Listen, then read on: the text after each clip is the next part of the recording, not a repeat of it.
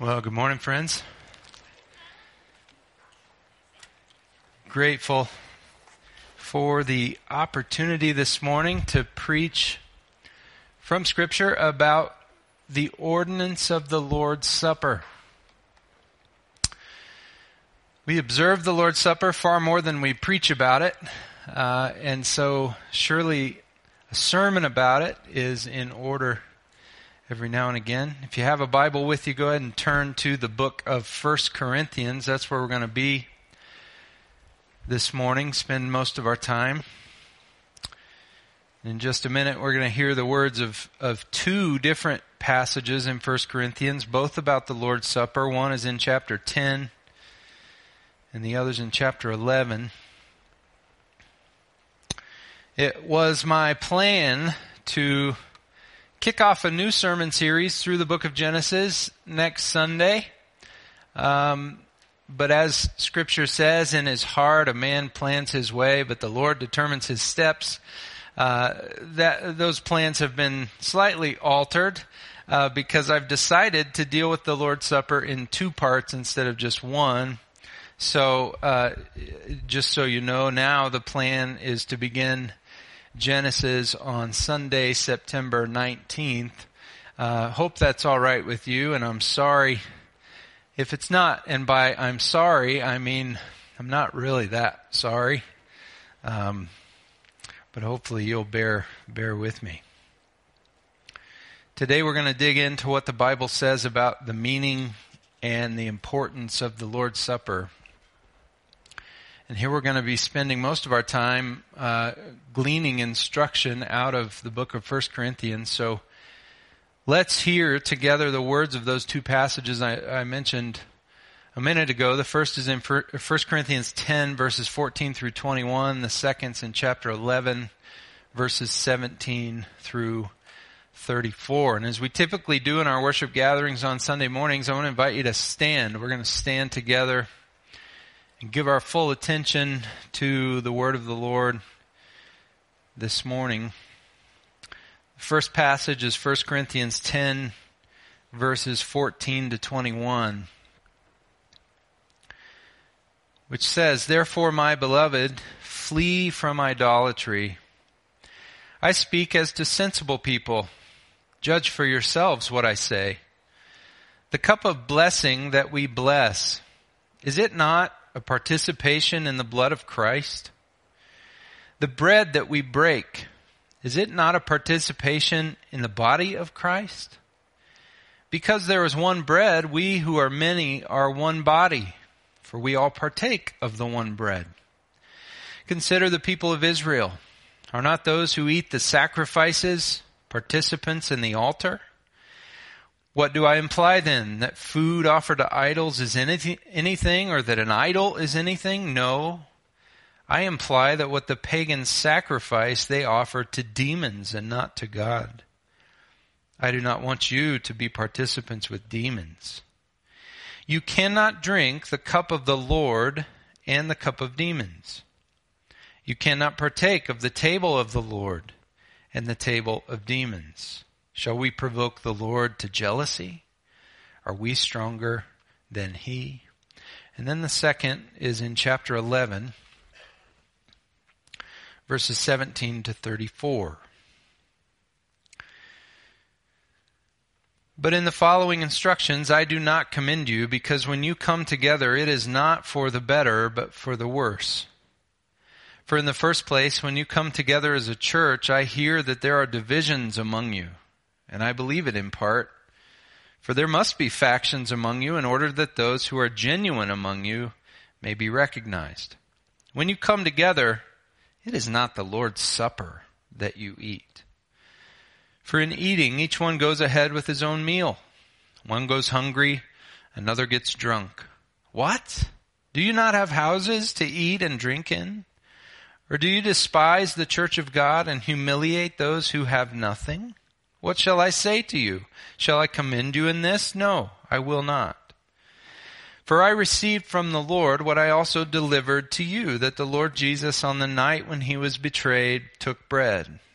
And when he had given thanks, he broke it and said, This is my body, which is for you. Do this in remembrance of me. In the same way, he also took the cup after supper, saying, This cup is the new covenant in my blood. Do this as often as you drink it in remembrance of me. For as often as you eat this bread and drink the cup, you proclaim the Lord's death until he comes. Whoever therefore eats the bread or drinks the cup of the Lord in an unworthy manner will be guilty concerning the body and blood of the Lord. Let a person examine himself then, and so eat of the bread and drink of the cup. For anyone who eats and drinks without discerning the body eats and drinks judgment on himself. That is why many of you are weak and ill, and some have died. But if we judged ourselves truly, we would not be judged. But when we are judged by the Lord, we are disciplined so that we may not be condemned along with the world. So then, my brothers, when you come together to eat, wait for one another. If anyone is hungry, let him eat at home, so that when you come together, it will not be for judgment. About the other things, I will give directions when I come. This is God's Word. You may be seated. And before we get into these passages, let's pray. Father, with your word open before us now, we pray that you'd help us to hear truly with our hearts what you say to your church in these words. That you, by your Spirit, Lord, would grant that we could hear these, these words and hear these instructions with humble hearts, ready to repent, ready to believe everything you say, and ready to respond obediently. May your word have a good effect in us, Lord, in your grace and your mercy. May it change us and draw us closer to your Son. For we pray in his name. Amen. Ever since the, the night of his betrayal and arrest, Jesus' followers have been eating bread and drinking wine, and eventually in certain churches, uh, including ours, juice, to remember him.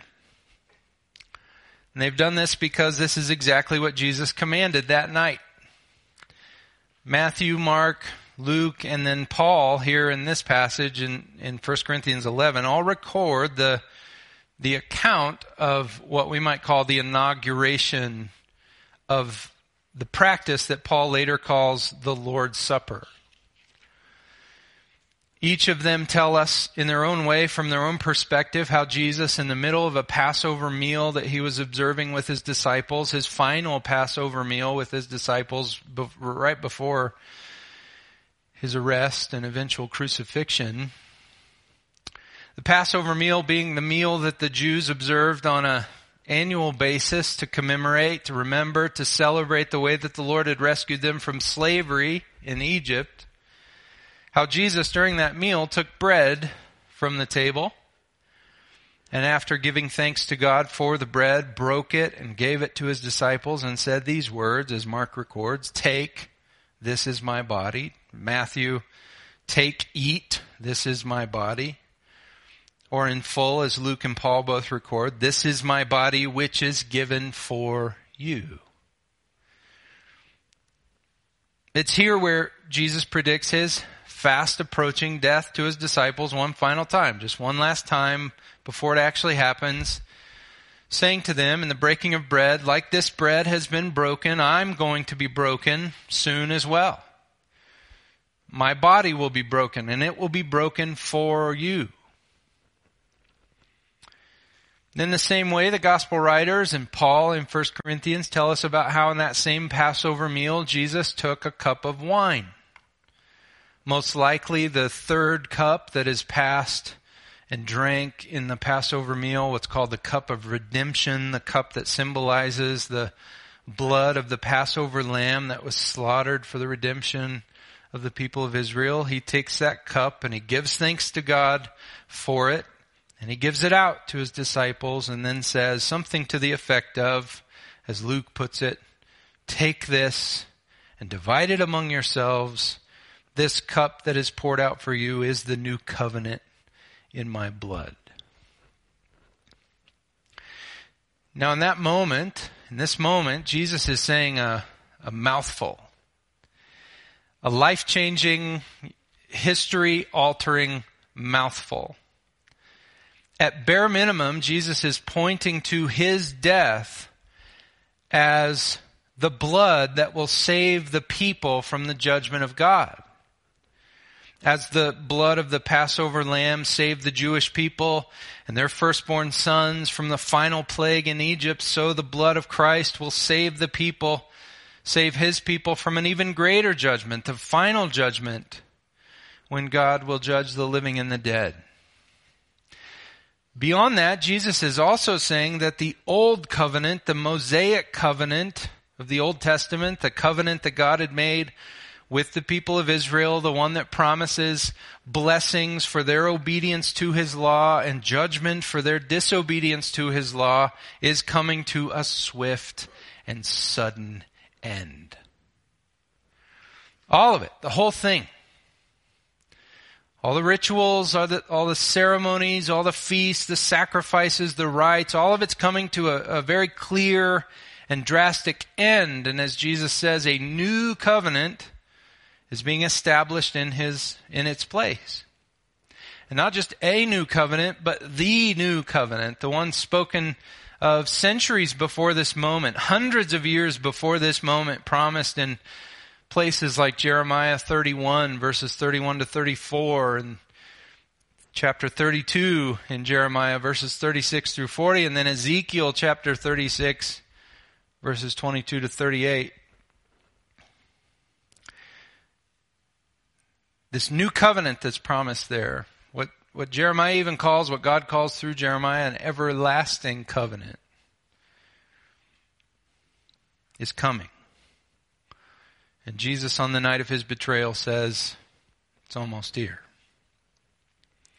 And if you know anything about that covenant, you know it's an amazing covenant. It's a, a unilateral covenant, God's solemn promise to save a people for himself, the fulfillment of which depends only upon his own faithfulness, which is new, by the way. The new covenant is God's promise to save his people for himself, to purify their hearts, to save them from within, to make them new creatures, to write his law upon their hearts, to cause them to fear him so that they never turn away from him, to love and protect them as their God forever, to cause them to know him fully and personally, and then you know, if uh, the, the climax of that covenant is the promise that God will forgive the sins of his people once and for all. No longer will blessing from God be dependent ultimately upon their obedience, our obedience. God will save a people from the penalty of their disobedience, freeing them from that penalty and that burden forever by paying that penalty himself. And here at that last Passover meal before his death, Jesus is saying, You remember that promise? And they did. They remembered that promise. They knew that promise well. And so what Jesus says here is that that promise, that covenant, is now being established between God and his people. In the very second that Jesus closes his eyes, in death on the cross, that new covenant will be in full effect. But at this last Passover meal before his crucifixion, Jesus isn't just announcing the, the ratification of the covenant or the inauguration of the covenant, the beginning of the covenant. He's also telling his disciples and the rest of the world for that matter how one becomes a participant, a recipient of that covenant, how sinners become a part of the new covenant and receive the blessings promised in it. And what is the way? Jesus says so clearly, it is the way of his shed blood on the cross. The way to become a part of it is for Jesus to shed his blood for you. That's why in Mark, you know, all, all the all, Mark, Matthew, Mark, Luke, and Paul, why when they record this moment, they all point out when it gets to the cup, when it gets to Jesus talking about the cup, they all record him saying something like, "This is my blood of the covenant." This is my blood of the covenant which is poured out for many for the forgiveness of sins, as Matthew says, or this cup that is poured out for you is the new covenant in my blood, as Luke says, or Paul, as he puts it, the, this cup is the new covenant in my blood. They all point to the covenant. What's that about? What's this about? One thing we see in scripture is that God cannot enter into covenant with sinful people unless a blood sacrifice is offered to him on behalf of those sinners who wish to be right with him. So the writer of Hebrews says in Hebrews 9:22, indeed under the law, referring to under the Mosaic covenant, almost everything is purified with blood, and without the shedding of blood, there is no forgiveness of sins. The reason that is, is because sin is serious. Uh, that's how serious sin is. No sinner gets to enter into a covenant relationship with God unless that sinner, unless that person's sin is atoned for by way of a blood sacrifice because sin deserves death and nothing short of death. It was true in the Old Testament, true under the Old Covenant, and it's true today which is what makes Jesus' words here so significant. When he says, This is my blood of the covenant, the new covenant to be specific, which is poured out for many. So Jesus is saying that the, the way to become a participant in this new covenant, this everlasting covenant that God has made and that God will keep, and receive all the blessings that God has promised and promises to his people there, summed up supremely in the promise of the forgiveness of all our sins, is for Jesus to shed his blood for us and for our sins, which he would do for his people on the cross. Which is why to be right with God, to be forgiven of your sins, to be reconciled to God, to live with Him forever, you must trust in Jesus Christ and in Him alone as the Savior of your soul and the Lord of your life. Only His blood can cover your sins and secure forgiveness with God. Why is that? It's because you're a sinner. I'm a sinner. And our sin deserves death. So unless we want to die for our own sins, we have to trust the one who shed his blood and died in the place of sinners on the cross. So, that last Passover meal, Jesus t- takes bread and says, Like this bread has been broken, my body will soon be broken for you. And then he takes the cup of wine and says, like the blood of the Passover lamb was shed to save the Israelites from slavery in Egypt, so my blood will soon be shed to secure the forgiveness of your sins. And then after each of these things, after saying these things, Jesus adds a command, which Luke records and Paul records. And the command is, do this. Eat, drink, do this, eat this bread, drink this cup in remembrance of me. And do it as in not just now, not just right now, not just in this moment, not just this night, but again and again and again until I return to eat and drink with you once again, which they did and have done on a regular and frequent basis ever since. But what exactly is the purpose of the Lord's Supper? What role, what function does it serve in the life of the church? Why is it important? For what reasons have Christians practiced and observed the Lord's Supper? And why is it important for us to do it until Jesus returns? I want to wrestle with the meaning and the importance of the Lord's Supper as we walk through a handful of truths that Scripture teaches us about it. And we're going to touch on three today. And then next, next time try to gather up as many others as we can. So first, just to, some, some truths about the Lord's Supper here. First is that the Lord's Supper is an ordinance of Christ given to the church to help us remember Jesus and his sacrificial death on our behalf on a regular and frequent basis. The Lord's Supper is an ordinance of Christ given to the church to help us remember Jesus and his sacrificial death on our behalf on a regular and frequent basis. We call the Lord's Supper an ordinance of Christ. That's the language we've opted for here. We prefer here to say that the Lord's Supper is a, is a special ceremony. It's a special ceremony that Jesus commands his church to observe, as we've already seen in the Gospels and in 1 Corinthians, since it is a ceremony that pictures and so reminds us of the good news of the gospel.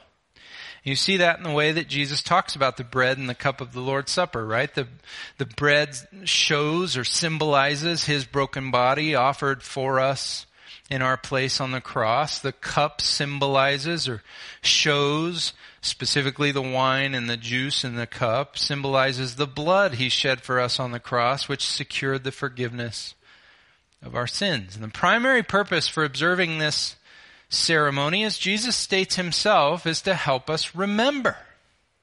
Help us remember him and remember his death on our behalf, in our place, for our sins on the cross. So Jesus says, eat this bread in remembrance of me. Luke, Luke records that. Paul records that. He says, drink this cup in remembrance of me. Paul records that in, in 1 Corinthians 11. And what's interesting is that word remembrance in all the places where it's used, in Luke and in Paul, uh, is a noun. It's a noun. So the proper way to understand that eating and drinking is, uh, we could put it this way, as a means of remembering, as a tool to help you remember. The eating and drinking itself is meant to call our minds back to the night when Jesus was betrayed, to the prediction that his body would be broken and his blood would be shed for us, and then to the fulfillment of that prediction as Jesus hung on the cross and gave up his life there for us and for our sins. Eating and drinking in the Lord's Supper is meant to serve as a, as a trigger for our minds. You know, like a, like a particular event in your life might trigger a memory. Like a scent or something like that might call you back to a moment in your childhood or some tradition in your in your uh, in your past or something like that. So the bread and the cup of the Lord's Supper is meant to trigger the memory of Jesus' sacrificial death on our behalf and remind us of what he did for us on the cross. Whenever we eat or drink, it's meant to call us back. Call us back to what he's done. Which on the one hand is, is, uh, a little sad, isn't it? I mean, how could we forget the Lord? How could we forget his death on the cross on our behalf? Why would we need to remember in the first place? How could we forget? And yet we do, don't we? We forget. We forget that our sins were paid for in full on the cross, even the darkest and ugliest of sins. We despair and we doubt when we have, you know, the, the fact of those sins brought up in our minds. We, we, we despair and doubt whether we're even truly forgiven by God. We forget that there's nothing we could ever do to make us right with God, and we, we become puffed up with arrogance and feel very proud of our works, all of our good deeds. We tend to pat ourselves on. I couldn't reach my back; it's too far back there. Um, we, we pat ourselves on the back for.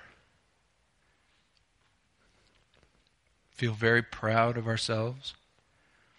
We forget that we're no better than anyone else in the church. We forget that we're no more deserving of God's kindness and grace than anyone else seated around us. we stand on level ground before God. And with every other member of the church, we forget that. I mean, you bet we forget. We forget Jesus. We forget what he's done for us on the cross. We forget who we are. We forget that we're sinners in need of a Savior. We forget all these things. And so the Lord's Supper is given to us to regularly and frequently remind us of these things. And you might ask, well, how regularly and how frequently?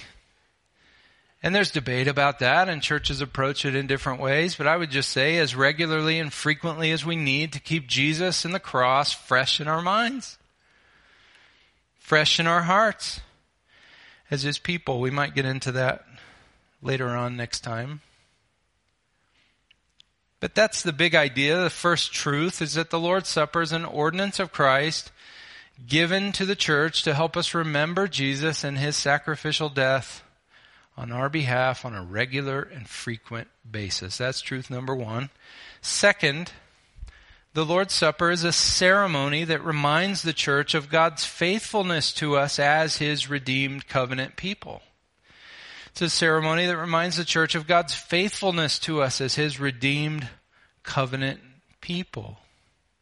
Another way to say this is that the Lord's Supper is a ceremony that reminds the church of all the benefits of Jesus' death on our behalf. This is why uh, theologians sometimes refer to the Lord's Supper as a sign or signal of the new covenant. You remember the promises of the new covenant that we walked through uh, just a bit ago. All of those to, to purify our hearts so that we desire God more than we desire sin. That's a promise of the new covenant. Or to write His law upon our hearts so that we don't fall away from Him or abandon Him in unbelief. That's a promise of the new covenant. Or to cause us to fear Him so that we never turn away from Him. And and when you think about uh, why that's significant, just think back to the Israelites how they so often turned away from the Lord and run after other gods. And in the new covenant, God says, I'm going to guard you from that. You're not going to do that again. Or the promise to love and protect us as our God forever, to be our God and to make us his people once and for all. Or the promise to cause us to know him fully and personally, to, to fill us to the brim. This is language that he uses in those new covenant passages to fill us to the brim with the personal knowledge of him, of his greatness, of his glory, so that we might love him with all our hearts. And then, of course, the promise to forgive our sins once and for all, to remember them no more, to send them off as far as the east is from the west and forget them. That's language he uses forget, so to speak. And to never treat us with the wrath that those sins deserve. Those are all promises of the new covenant. And so it's, it's not for no reason that when Jesus institutes the Lord's Supper, that he calls his blood, the blood that he will shed on the cross, the blood of the covenant. It's not for no reason that he calls the cup the new covenant in my blood. It's because he wants for us to remember not only the fact of his death on our behalf as we eat and drink in the Lord's Supper, but also the benefits his death procured or secured for us forever. And so as we eat and drink, God wants us to be reminded that all the benefits promised to us in the new covenant have truly become ours. By the blood of Christ, He has made us, if we are in Christ, new creatures by His Spirit. He has written His law upon our hearts. He is working to ensure that we're not going to fall away from the faith and will preserve us and keep us and hold us fast forever. He will love us. He will protect us as our God for all eternity. He has truly forgiven our sins and will remember them no more. We are truly His, and He is truly ours. So how, how, but how can we be so sure of these things? Because Jesus' body was broken. And because His blood was shed for us. That's how. The Lord's Supper helps us remember the faithfulness of God, the benefits that come to us as a result of Jesus' death. That's truth number two. It's a ceremony that reminds the church of God's faithfulness to us as his redeemed covenant people. Then, third, this is the third truth we'll consider today. The Lord's Supper is a time for humble self examination and repentance from ongoing sin. It's a time for humble self examination and repentance from ongoing sin. You notice that at the beginning of the Lord's Supper passage in 1 Corinthians 10, if you go back to uh, verse 14 in chapter 10, that the passage opens with these words. This is kind of the break in the passage where Paul says, Therefore, my beloved, flee from idolatry. And he gets into talking about the Lord's Supper. And Paul's saying those words to professing Christians who were apparently participating in meals at pagan temples where sacrifices were being offered to pagan gods, which he actually calls demons in verse 20 and 20, uh, 21. And they were eating the meat of those animals that were being slaughtered to pacify the gods. And then they were coming to their church gatherings and eating and drinking in remembrance of Jesus. And so in verse 21, Paul says in chapter 10, you can't have it both ways. You guys can't have it both ways. You cannot drink the cup of the Lord, he says, and the cup of demons. You cannot partake of the table of the Lord and the table of demons. Like you can't participate in the worship of demons and then come to church and engage in the worship of Christ. If you're going to come and worship Christ with His church, if you're going to eat and drink in remembrance of Jesus in the Lord's Supper, you got to part ways with this world. And their gods. You got to leave them behind. You got to flee from idolatry, uh, idolatry. Flee and repent of your idolatrous sin if you're going to come to the table of the Lord.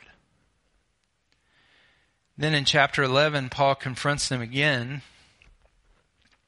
this time, not for the things that they're doing outside the church and away from the Lord's Supper, but for what they're doing inside the church and for the way that they're observing the Lord's Supper itself. And one of the big problems he exposes in verses 17 to 22 in chapter 11 is that of divisions in the church that are being harbored and even demonstrated in the way they're observing the Lord's Supper. But you got to understand that you know, to understand what's going on here, you, you got to know that when the early church observed the Lord's Supper, it was likely a part of a big fellowship meal, as we might call it, um, which they enjoyed just about every time they came together. Christians have always liked to eat, and this is not new. But in their case, not everyone could come to the gatherings early. You know, so it wasn't quite like our setting where we say, okay, 1030, let's all show up. 12 o'clock, we'll get out of here. Um, it wasn't like that. They just kind of started showing up when they could. Folks start, you know, shuffling in. But not everyone could come early to those gatherings. Some of the poorer Christians in the church especially had to work. They had very strict work schedules. Some were slaves and they just couldn't up and leave whenever they wanted, whereas some of the wealthier and, and, and more independent members of the church could, and so they would. They'd take off work early and bring a bunch of good food and wine to the gathering and just start eating, start, you know, going to town, feasting and drinking and enjoying themselves. And then at some point later in the day or in the evening, the poorer members of the church would show up many of them without much food and probably hungry from a long day's work, only to find the, all the wealthy upper class members of the church totally stuffed. Oh man, we've been eating all day. And in some cases, Paul says even drunk. They've just been living it up. And so some who are coming from a very hard day and a very hard life And then you have others who have been tailgating all day and they're ready to go home and call it a day. But before they all go home, oh yeah, uh, hold up. We got to remember Jesus. Now that everyone's here, we got to break bread and we got to eat and drink in remembrance of Him. The problem is everybody's pretty well distracted by the time that every member of the church shows up for worship. Some are distracted because they've stuffed themselves full of food and wine. Others are distracted because they're tired and hungry, have had a rough day and there's nothing to eat. And no one's thinking about Jesus at this point. Everyone's just thinking about himself, but we got to do this. We got to we got to get this done. So they pass out some bread and wine and maybe a pastor prays a prayer. And they eat and drink and then everyone goes home. Or something like that. Kind of gives you a picture of how it might have gone. So Paul says to them, verse 20, 1 Corinthians 11, when you come together, it is not the Lord's Supper that you eat.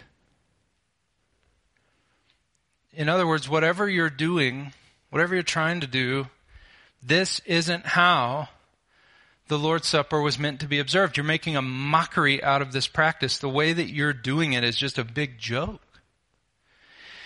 And so in verse 27 and then in verse 30, he says this, Whoever therefore eats the bread or drinks the cup of the Lord in an unworthy manner will be guilty of profaning the body and blood of the Lord. And then he says in verse 30, That is why many of you are weak and ill, and some have died.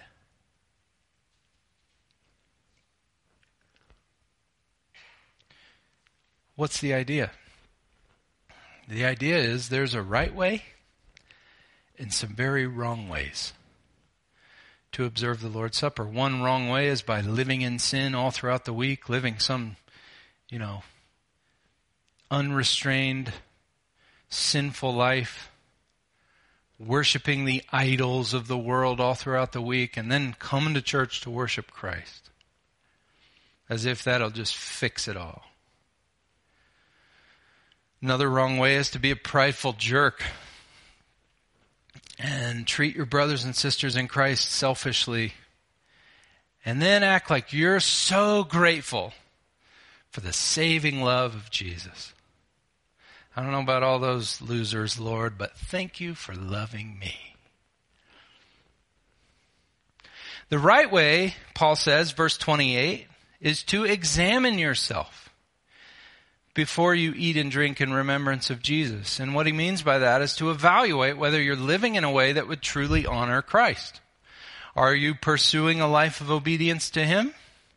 Are you fleeing idolatry and worldliness when you're away from the church? Are you confessing sin to God and thinking of yourself in a humble manner?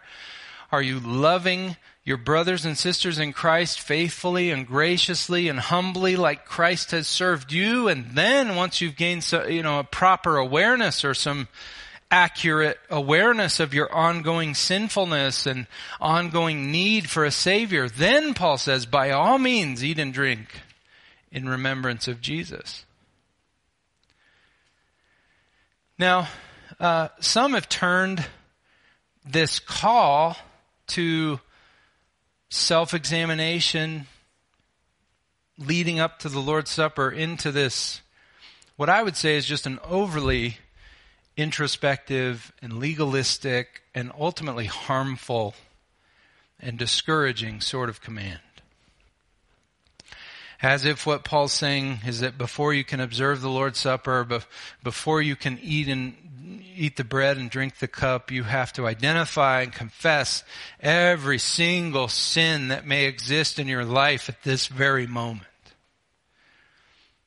Or that, you know, if you have any big or serious or discouraging sins in your life that it's just not appropriate for you to partake of the Lord's Supper, that you need to repent and maybe, you know, clean yourself up a bit before you can eat or drink. Or, I even thought this way for a long time, and I've talked to others who struggle with this, that, you know, if you've, if you've sinned th- that morning, the Sunday morning you come into worship, if you've sinned in some significant way on your way to church. Maybe you were barking at your kids or barking at your spouse or, you know, you were angry at someone or whatever. And I mean, how many of you sinned on your way to church this morning? Uh, don't raise your hand. We've all sinned today. I had a friend growing up. Uh,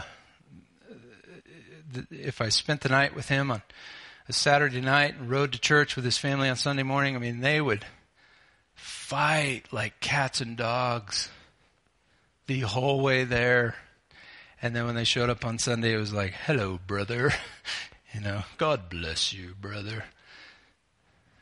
Um, maybe if you're a hypocrite, maybe lay off.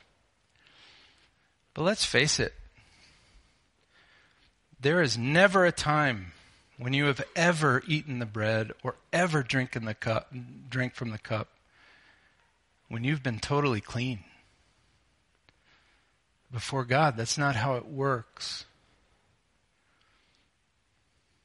The result of this, this mindset that I can't, I can't come to the table unless I'm clean the, the result is for some people, the Lord's Supper becomes this time of like near crippling introspection and discouragement and despair. Which I want to say is the precise opposite purpose of the Lord's Supper. Paul doesn't say you have to identify all the sins you've committed this past week before you can eat and drink in remembrance of Jesus. And he certainly doesn't say, if you've committed any really bad sins this week, you better let the bread and the cup pass until you've dealt with those things. Not at all. He doesn't say that. What he says is, look at verse 28.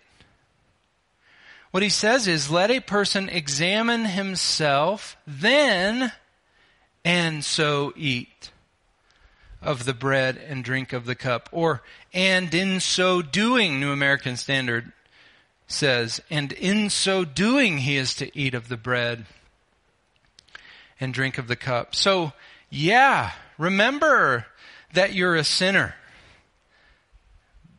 before you come to eat and drink. Perhaps even look for some ways in your life that you're not living up to your profession of faith in Christ or that your life is not matching with the gospel and the commands of God and confess, sure, go, confess what sin you see in your life to God, but then eat and drink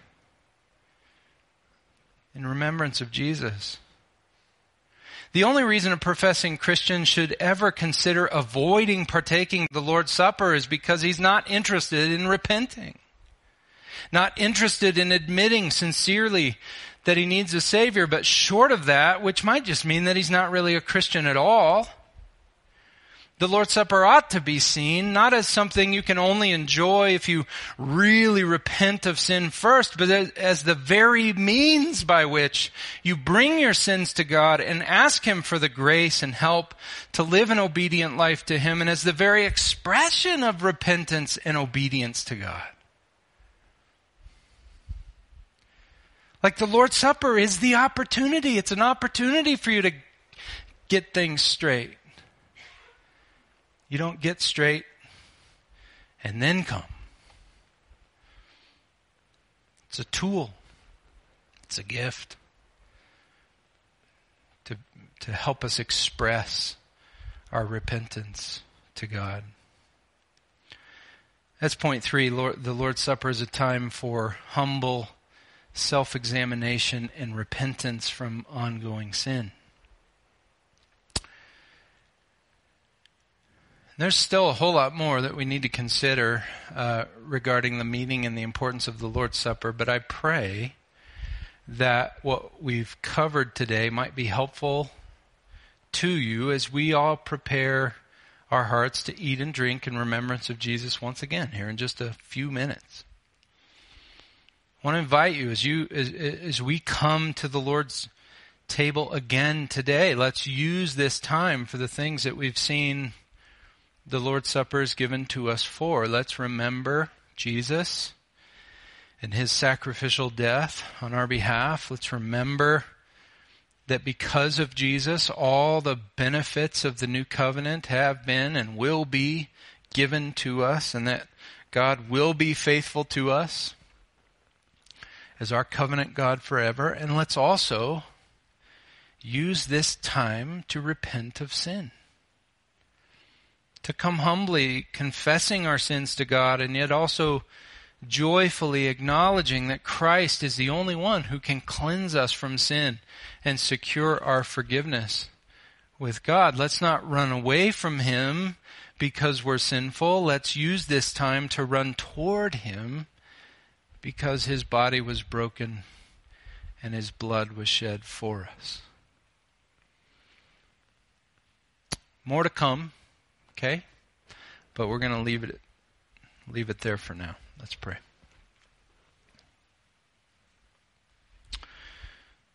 Oh Lord, we thank you so much for this gift that you've given to your church, this, this practice that you've commanded. How gracious that you've commanded us to do it so that we don't forget what you have done for us through your Son what he has done for us in giving his life for us on the cross.